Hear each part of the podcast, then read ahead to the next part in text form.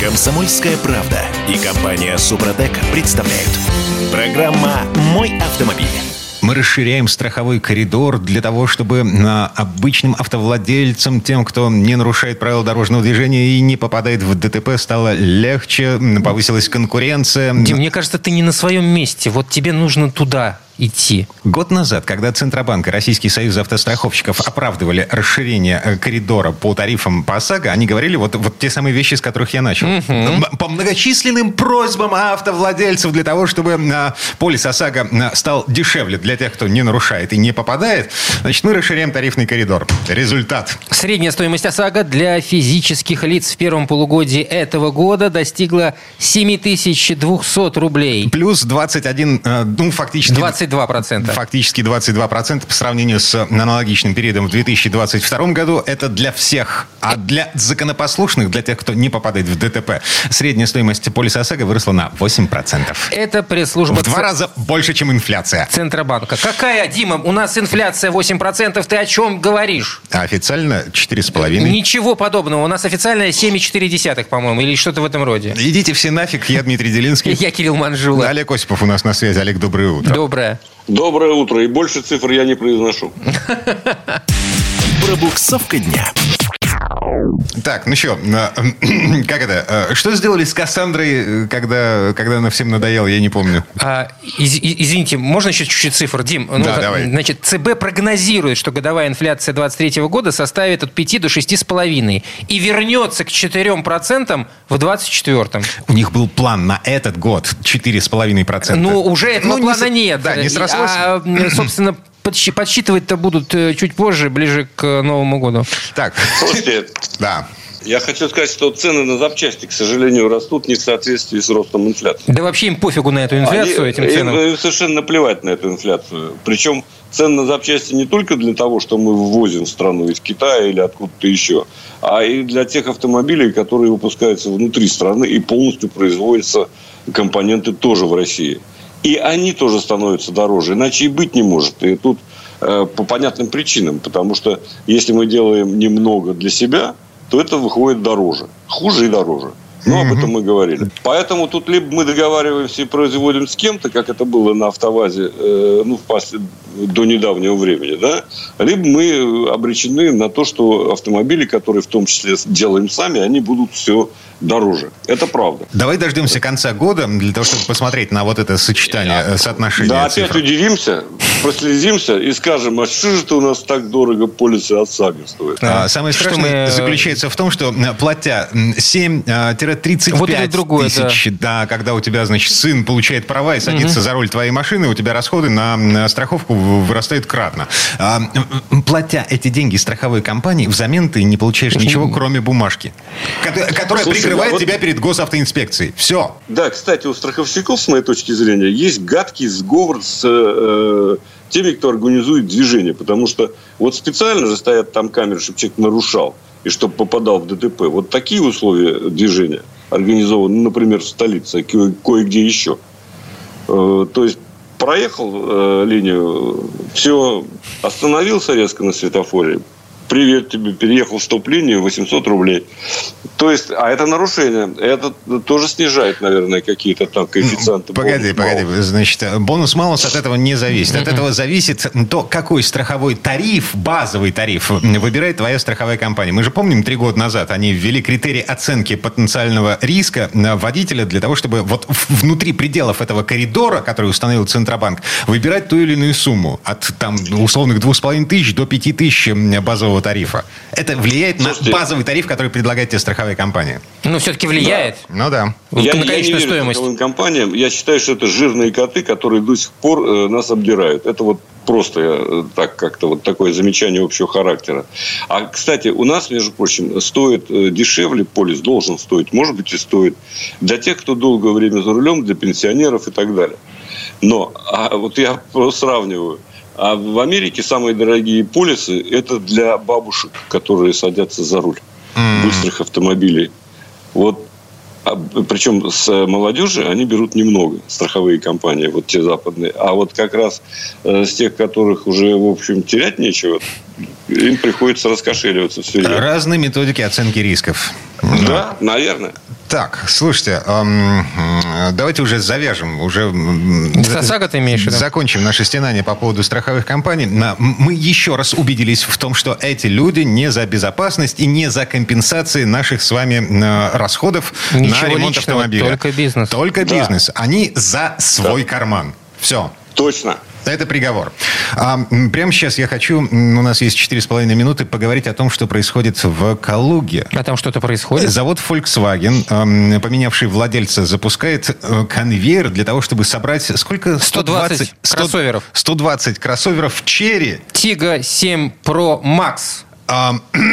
Оу, е. Значит, эм, крупноузловая отверточная сборка. Но вот, эм, я не понимаю, в чем смысл вот этих телодвижений. То есть мы завозим несколько десятков машинокомплектов из-за границы. Ну вот. Прикручиваем ко всему этому колеса э, в Калуге на бывшем Volkswagen. Так, ну И смотри. выпускаем в прод- Ну, им, возможно, нужно что-то отладить. Например, они эм, в это дело и проинвестировали аж 6 миллионов 600 рублей, 5 из которых ушло на то, чтобы адаптировать тормозной стенд, а оставшиеся миллион 600 на настройку имеющегося на предприятии оборудования.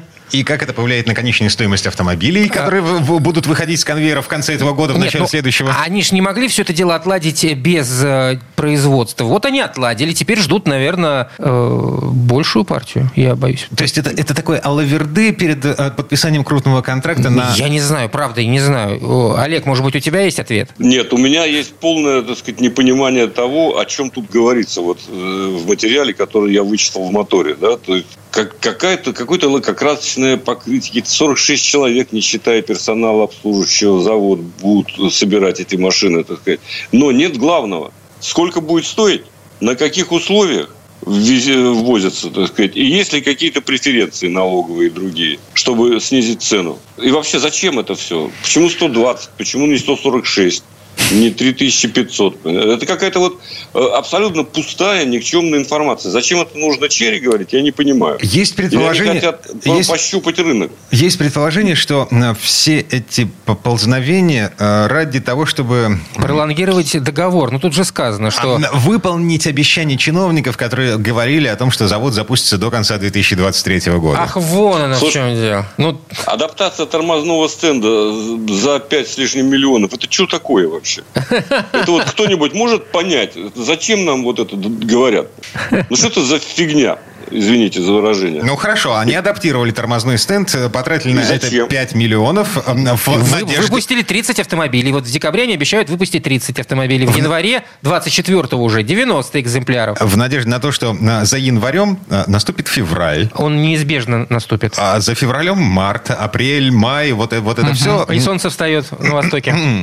Все это время Слушай, нужно будет что-то хочу- там делать выпускать машины. Я привык так, поехал на завод, посмотрел, понял, так сказать, э, и заодно выяснил, на каких условиях и почем все это будет. Пока я туда не поехал, я комментировать не могу. Мне кажется, что это пустая информация, абсолютно. А у нас есть вообще опыт вот такого перезапуска производства? э, Вот я даже конвейером это назвать не могу. Это штучная ручная сборка машинокомплектов. Ну, Кто, конечно, кто-то еще занимался сказать. таким? Э, Да, был такой в Алабуге в свое время собирали э, Trailblazer джемовский. Э, тоже я там был, и там действительно это были такие э, стенды, площадки, все вручную. Колеса, короче говоря, прикручивали. Э, Но, в принципе, они получали какие-то преференции. Потом у нас есть закон о промсборке, между прочим, который никто не отменял.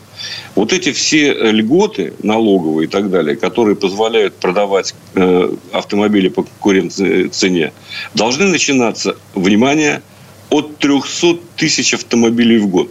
Хавал- Хавал в те строил, да, завод совершенно Вот э, по этому самому закону по этой постановление, Потому промсборке. что никто, кроме в итоге, так сказать, да нет, даже, по-моему, э, во Всеволожске э, не производили столько машин, столько фокусов.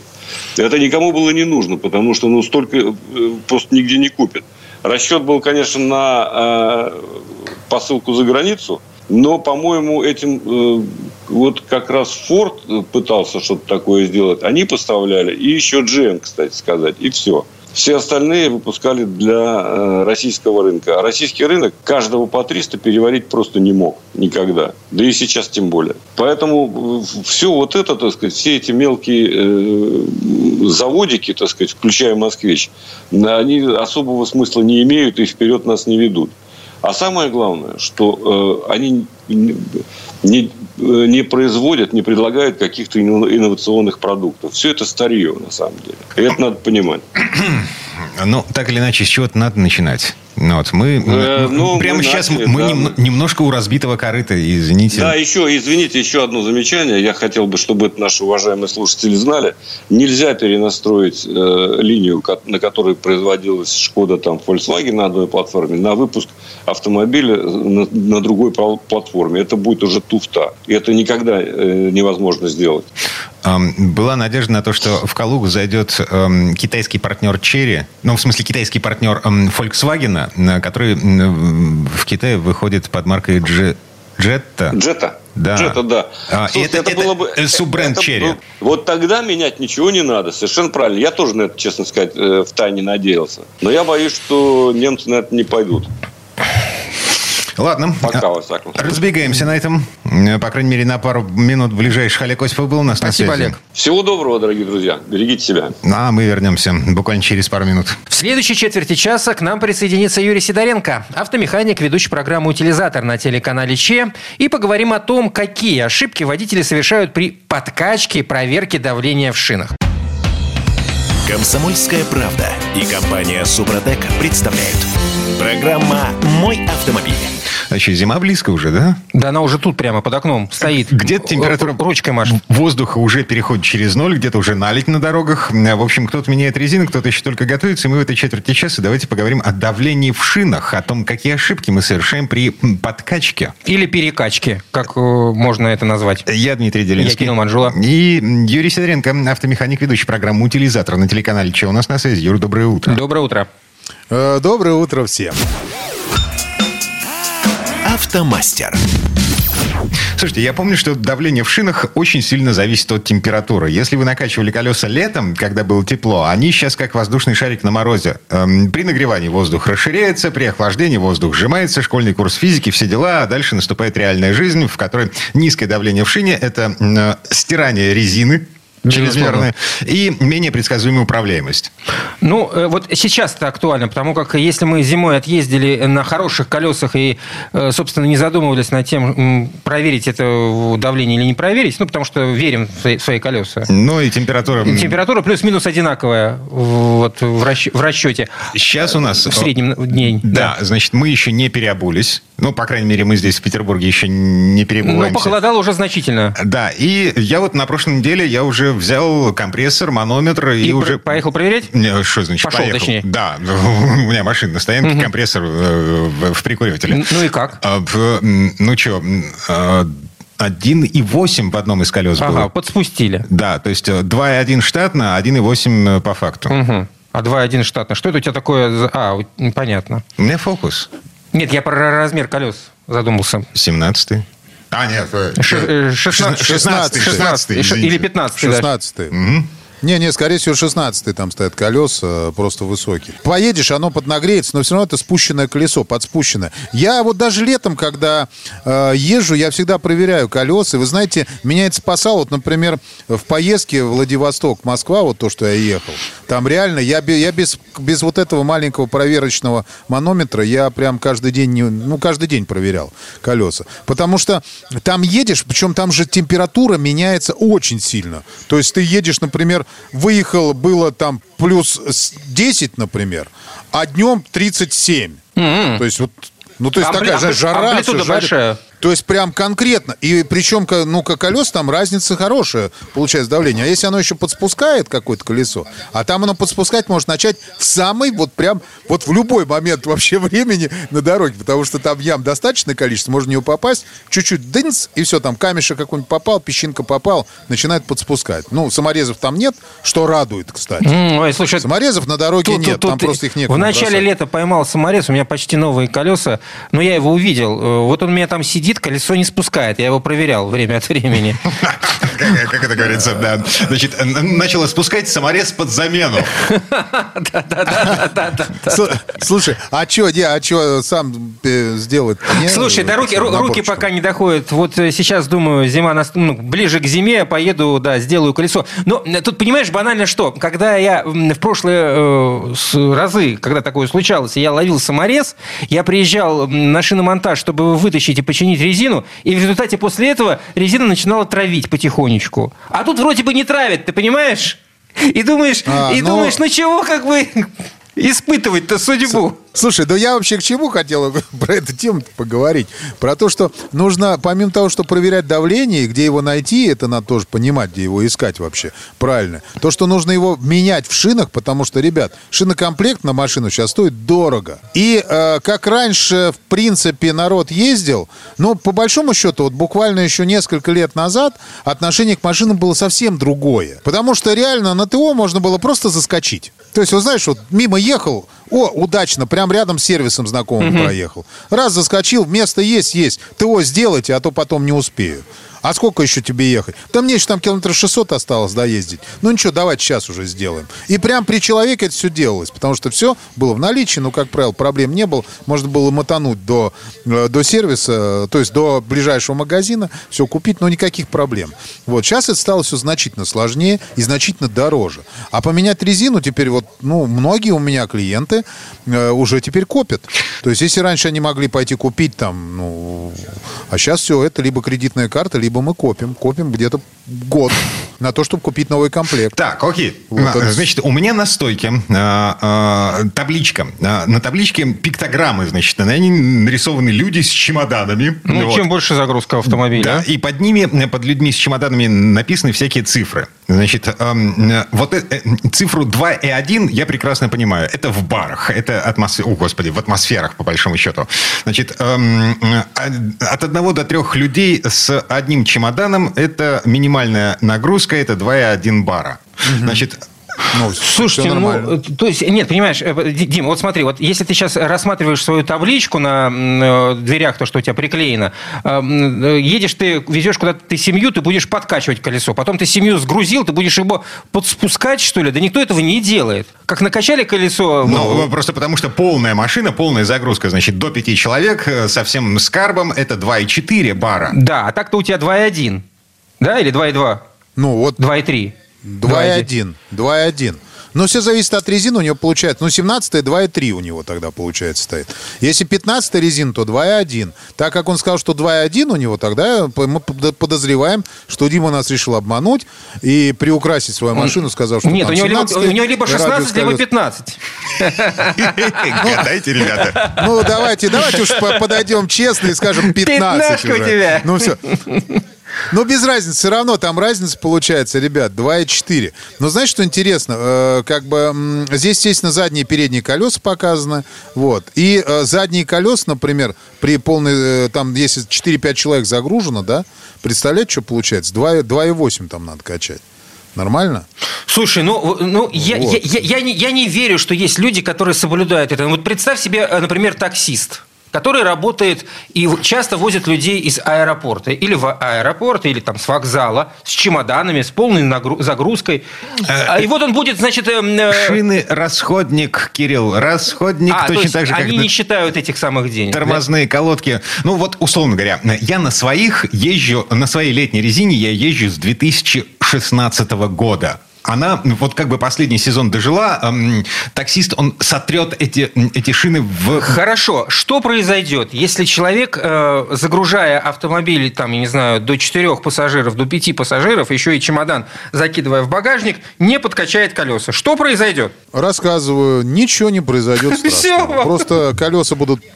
Не, а тут мы же говорим как раз сейчас не о том, э, что это надо обязательно. То есть вы обязаны это делать. Это рекомендательная штука. То есть если вы хотите просто удлинить срок службы своих колес и не попасть в ДТП, а что вполне может быть.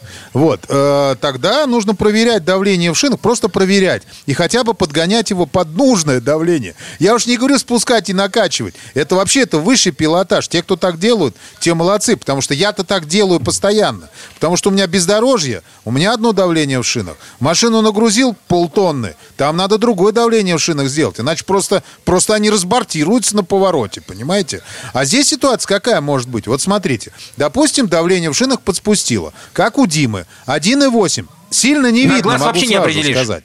Дальше. Нифига. Да, ну, 1,8 уже пример, я уже увижу его. Не, не Ты увижу. точно не увидишь, Кирилл. То есть для тебя они будут примерно одинаковые. Дальше Дима приезжает, нагружает в эту машину тебя, еще там какой-нибудь с, с радио, потом звукорежиссеры, вы куда-то едете что-то записывать, например. Это там 5 человек село. Там было 1,8, стало сколько там? Ну, где-то 1,4 точно. 1,4. Это его начинает, вот его, ну, как бы, не то, что Ну, 1,4 стало. Его понятно, начинает то есть там- раздувать. То есть колесо начинает раздуваться. То есть не то, я неправильно сказал, не 1,4 там стало, а оно начинает, то есть оно подсело, его расплющивает. Соответственно, управляемость совершенно не та. И дальше что самое страшное происходит. Знаете что? При повороте когда вот эта вот плюшка становится, когда при повороте, ну, мы же видим, как резина работает, да? Если будет крутой поворот, эта плюшка начинает съезжать, и может слететь с, ну, как бы с диска. Может, ребята, я понимаю, сейчас там начнут, да, Юра, ты что такое говоришь? Может слететь. У меня слетал. Но когда у меня была Волга 3110, у меня разбортировалось колесо, это был, наверное, лет...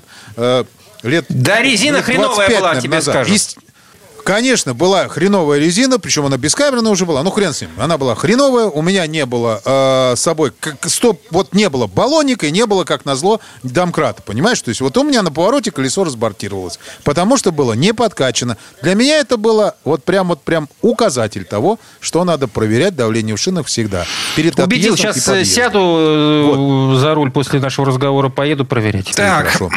ладно. а, а, мы Дим еще- загрустил. Да я что-то задумался над тем, а, насколько мой манометр врет. Он у меня встроенный в компрессор в автомобильный. Ну, А, вроде как а рекомен- почему не должен врать? А- А, почему он должен врать, А точнее? черт его знает. Э, Он российского производства, но еще он сделан, я не знаю. Российского производства, самого лучшего Ну, Слушайте, производства. но все равно мы не сможем Всё. э, понять точно, какой из них врет. У нас потому что идеального манометра нет. Где наш это эталон?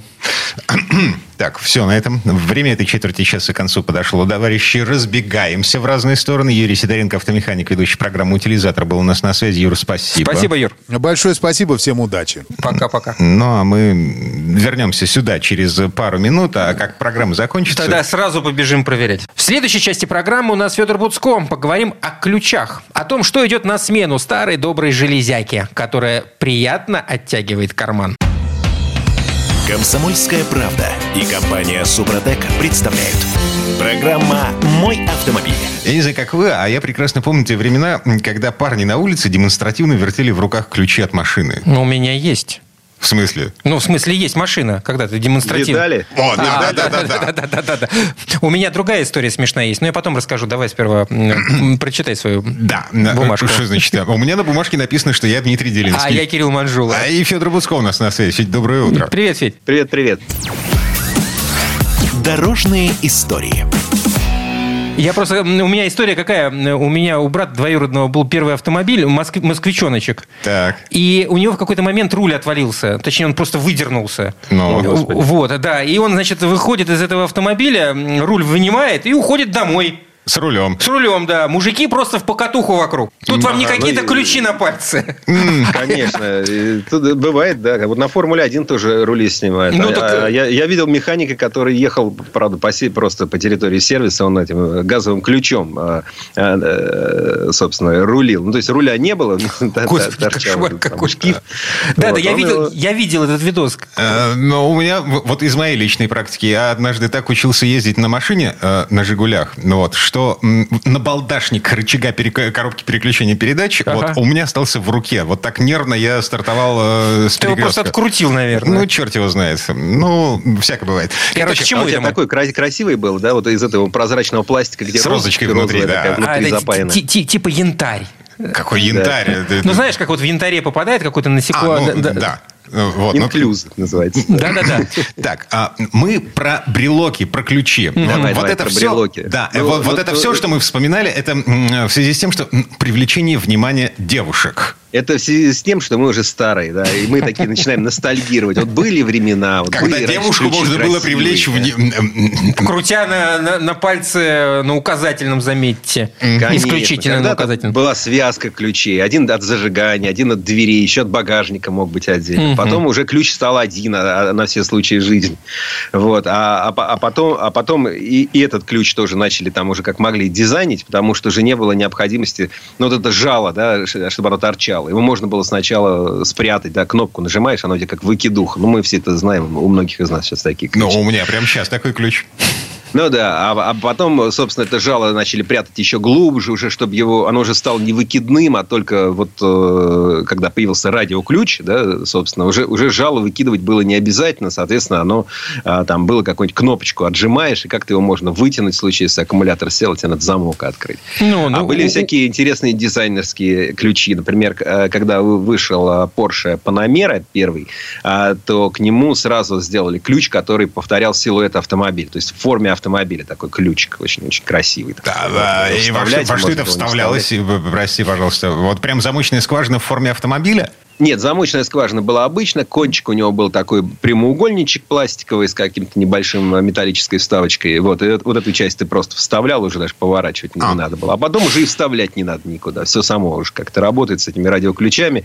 Напомню, что радиоключ имеется в виду, э, когда у вас не кнопка на брелке, там кнопка-то может и есть, а то, что вы этот ключ можете не доставать из кармана или из сумки, где он там у вас. Вот у меня сейчас такая, такая машина. и Без я, ключевой неделю, неделю могу свой ключ не видеть. То есть я знаю, что он в рюкзаке, потому что если бы он его не лежал в рюкзаке, то у меня бы не открылась машина, не завелся бы мотор. Прогресс дошел до невиданных чудес. Нам теперь даже не нужно эм, ничего делать для того, чтобы открыть машину. Ну, просто Да, и- собственно, теперь технологически вообще современный ключ, вот эта радиометка, она вообще легко уместится в двухрублевой монете, может даже в однорублевой монете. И, то есть в каком-то совсем маленьком размере. Но при этом есть и минус. Ключи стали скучными. То есть сейчас, например, если мы говорим про Мерседес, и вот как раз ключ, э, сейчас самое страшное, что может случиться с владельцем Мерседеса, это если он потеряет ключ, потому что надо отдать 2000 евро и 3 месяца ждать, э, чтобы у вас был новый. Но, тем не менее, я сейчас не столько об этом, а о том, что вот если у вас ключ от Мерседеса, что у вас S-класс представительский, большой, солидный, что у вас там вот это молодежная Они одинаковые. какая-нибудь, А-класс, а ключ-то один и тот же. Вот, это как-то скучно, это как- как неинтересно, и... э, и сейчас, собственно говоря, мы приходим к тому, что вообще ключей не будет.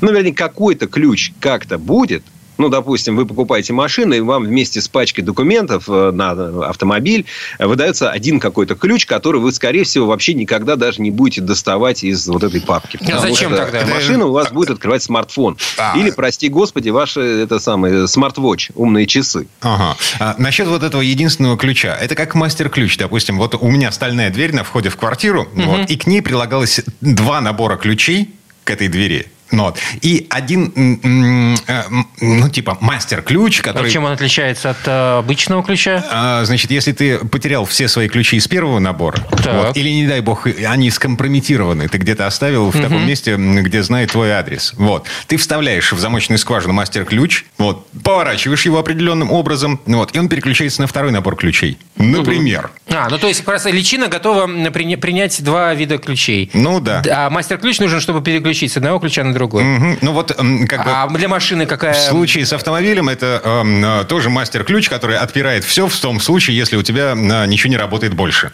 Да, но суть такая, что работать будет, и будет работать от э, смартфона, и, в общем-то, эта технология уже есть, она уже опробована, и уже и многие хвастались, там, там, BMW, например, да и, собственно, и массовые марки, потому что такие технологии не разрабатывает сам производитель.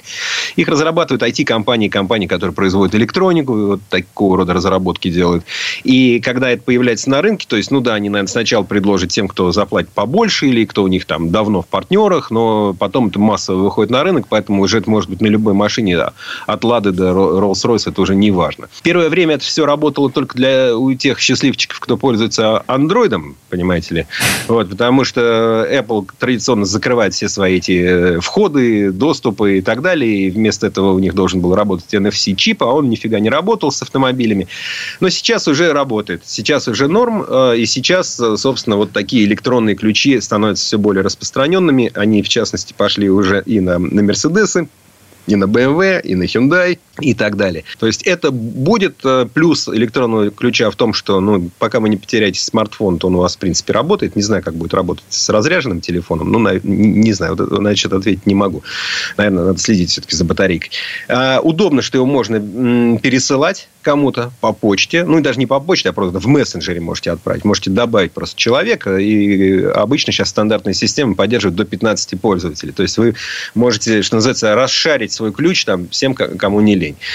А, ну, в общем, вроде как бы логика в этом есть. Мы же со смартфоном не расстаемся, но ну, призна... давайте, давайте не будем это обсуждать, но просто честно признаемся, кто из нас последний раз сходил в туалет без, без смартфона? Да? Мы, мы же все время с ним. Я, я отказываюсь принимать вот эту новую реальность, о которой говорит Федор Буцко, просто по, по одной простой причине.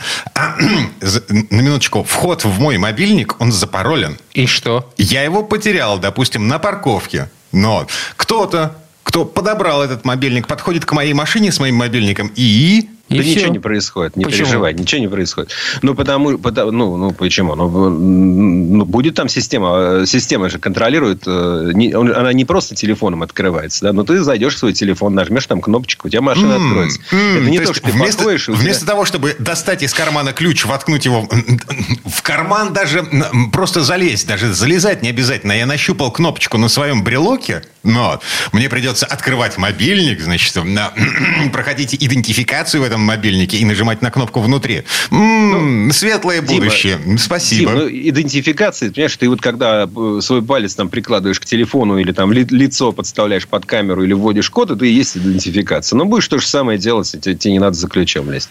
А ведь придет время, ты, свой, ты хвастался своим мастер-ключом к э, квартире, но у тебя же скоро появится замок, который тоже будет открывать, э, открываться в квартиру с телефоном.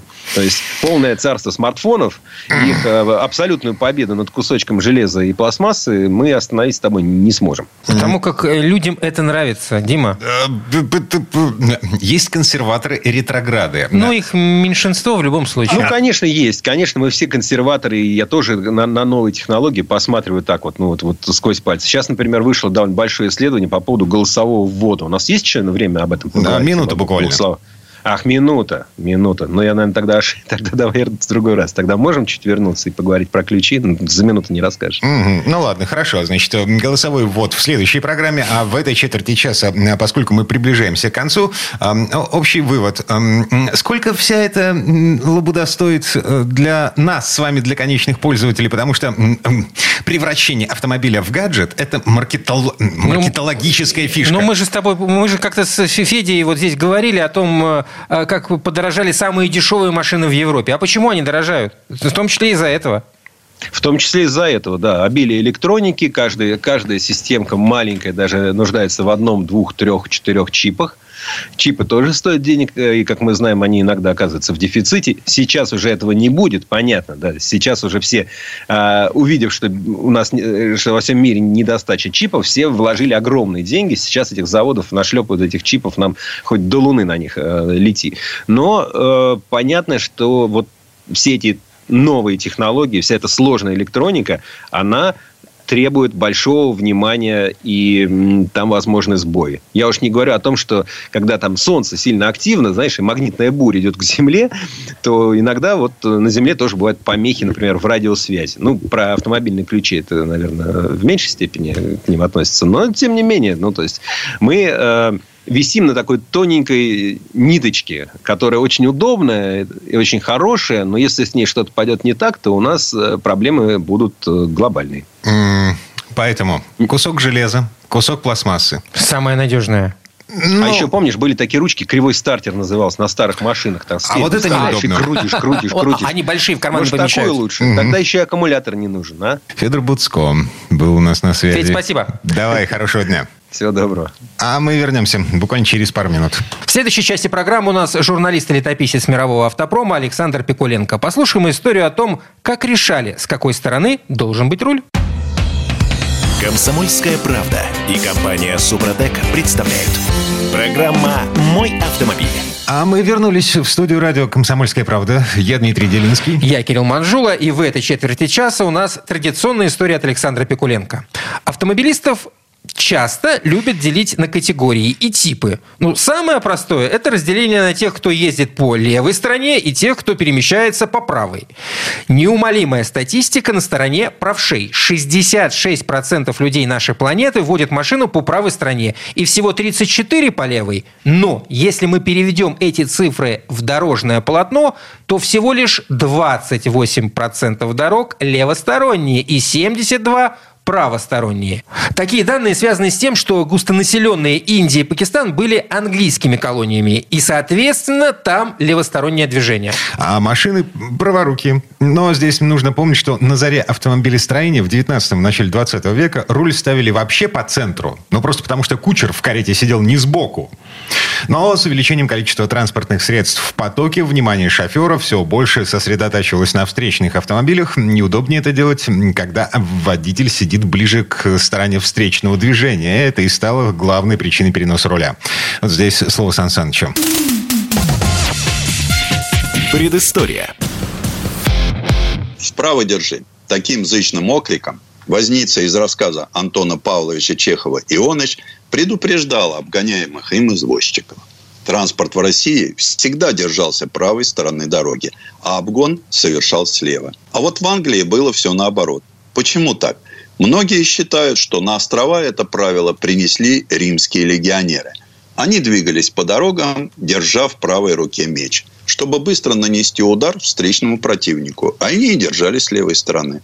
Возможно, что эта версия и имеет право на жизнь. Но наше внимание привлекает самое начало 20 века, когда на улицы городов выехали первые автомобили. Да еще в таком количестве, что на них стали обращать внимание не только досужие зеваки, но и любящие все отрегулировать власти. Тогда в Старом Свете на улицах и дорогах царила страшная чехарда. В большинстве стран экипажи ездили по правой стороне. Однако в Англии, Швеции и части Австро-Венгрии уличное движение было левосторонним. В Италии же была через полосицы. В Генуе, Турине, Милане, Падуе и Риме ездили слева.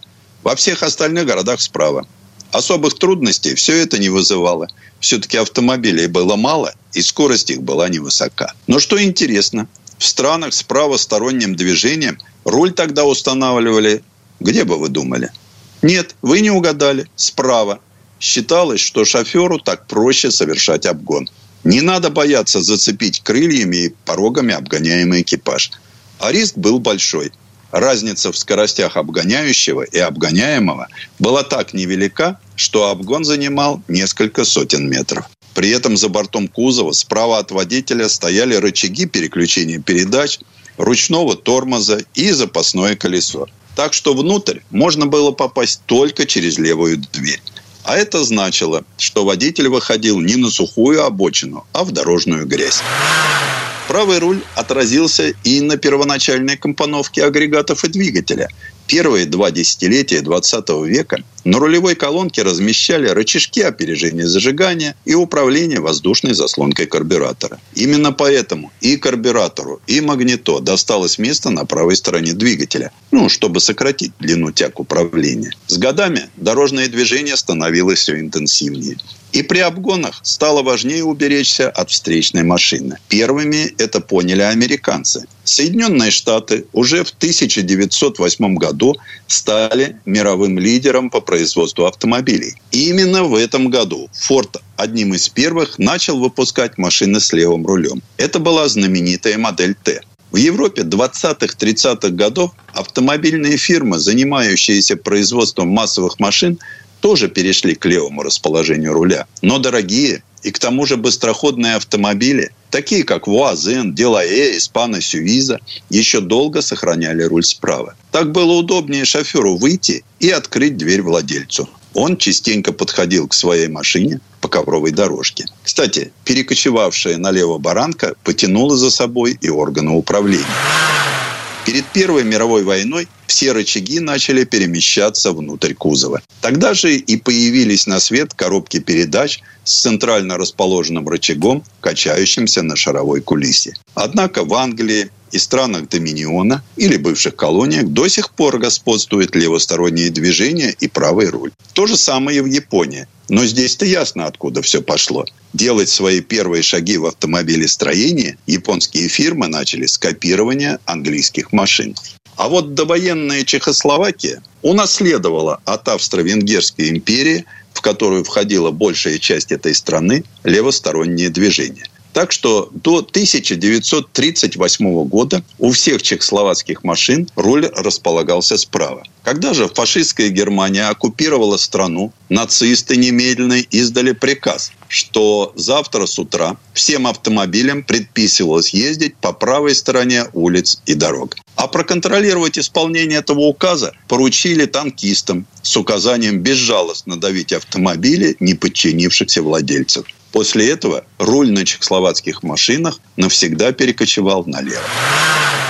А вот Швеция при общем в стране левостороннем движении выпускала автомобили с левым рулем. Пока в сентябре 1976 года за одну ночь не переориентировалась к общеевропейскому порядку. Именно в этот день, получивший название День X или Даген-Ха, Швеция перешла с левостороннего движения на правостороннее. К середине 20 века Швеция оставалась последней страной в континентальной Европе, использующей левосторонние движения. Все соседние скандинавские страны – Дания, Финляндия, Норвегия – пользовались правосторонним движением, что создавало массу неудобств при пересечении границы, особенно на протяженной и не всегда обозначенной в сельской местности границе с Норвегией.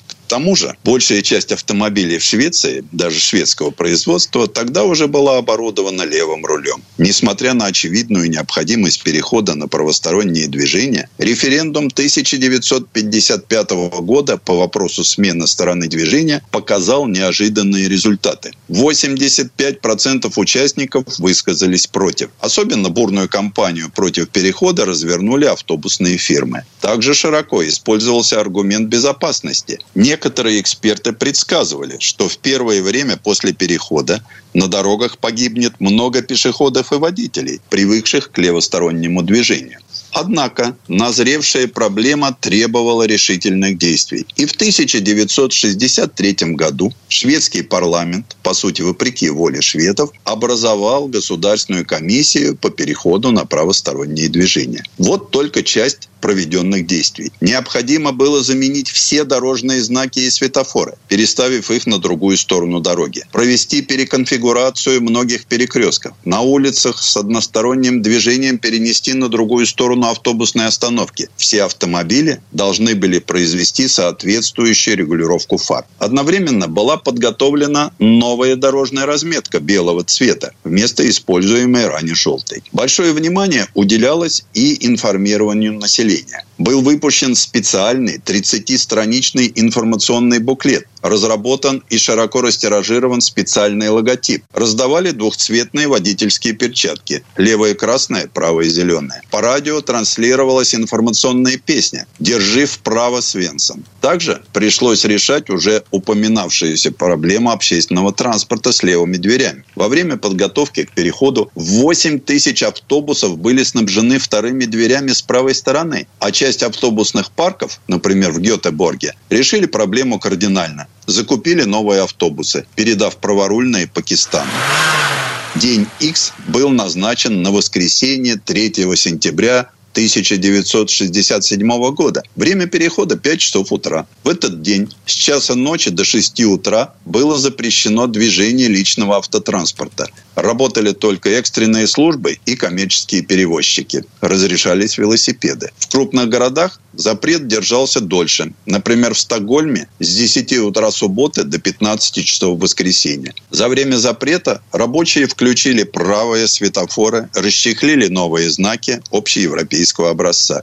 Из-за нехватки рабочих рук к работам пришлось подключить солдат. Вопреки серьезным опасениям, что переход с левостороннего движения на правостороннее приведет к многочисленным авариям и жертвам, именно из-за таких опасений и провалился референдум 1955 года, Дагенха прошел удивительно спокойно. В первые два дня не было зарегистрировано ни одного ДТП со смертельным исходом. Как выразилась газета «Тайм», обошлось помятыми крыльями и задетым самомнением. Даже наоборот, в первое время после перехода количество ДТП в Швеции резко упало. Что же касается нашей страны, то до 1931 года заводы «Ама» и «Спартак» выпускали автомобили с правым рулем. А первым советским автомобилем, где руль был слева, стал в 1926 году грузовик Я-3. Хотя для уборочных и почтовых машин, забирающих письма из уличных ящиков, предпочтительнее был руль справа. В конце 60-х, начале 70-х по Москве бегали такие универсалы «Москвич-426» и фургоны «Москвич-433». Их заказал главпочтамт. А сегодня уже на стадии конструирования в новую модель сразу закладывают возможность установки руля справа или слева. Предыстория. Сан Саныч, спасибо. Это был Александр Пикуленко, летописец мировой автомобильной индустрии. И у нас на этом все на сегодня. Дмитрий Делинский. Кирилл Манжула. Берегите себя. Программа «Мой автомобиль».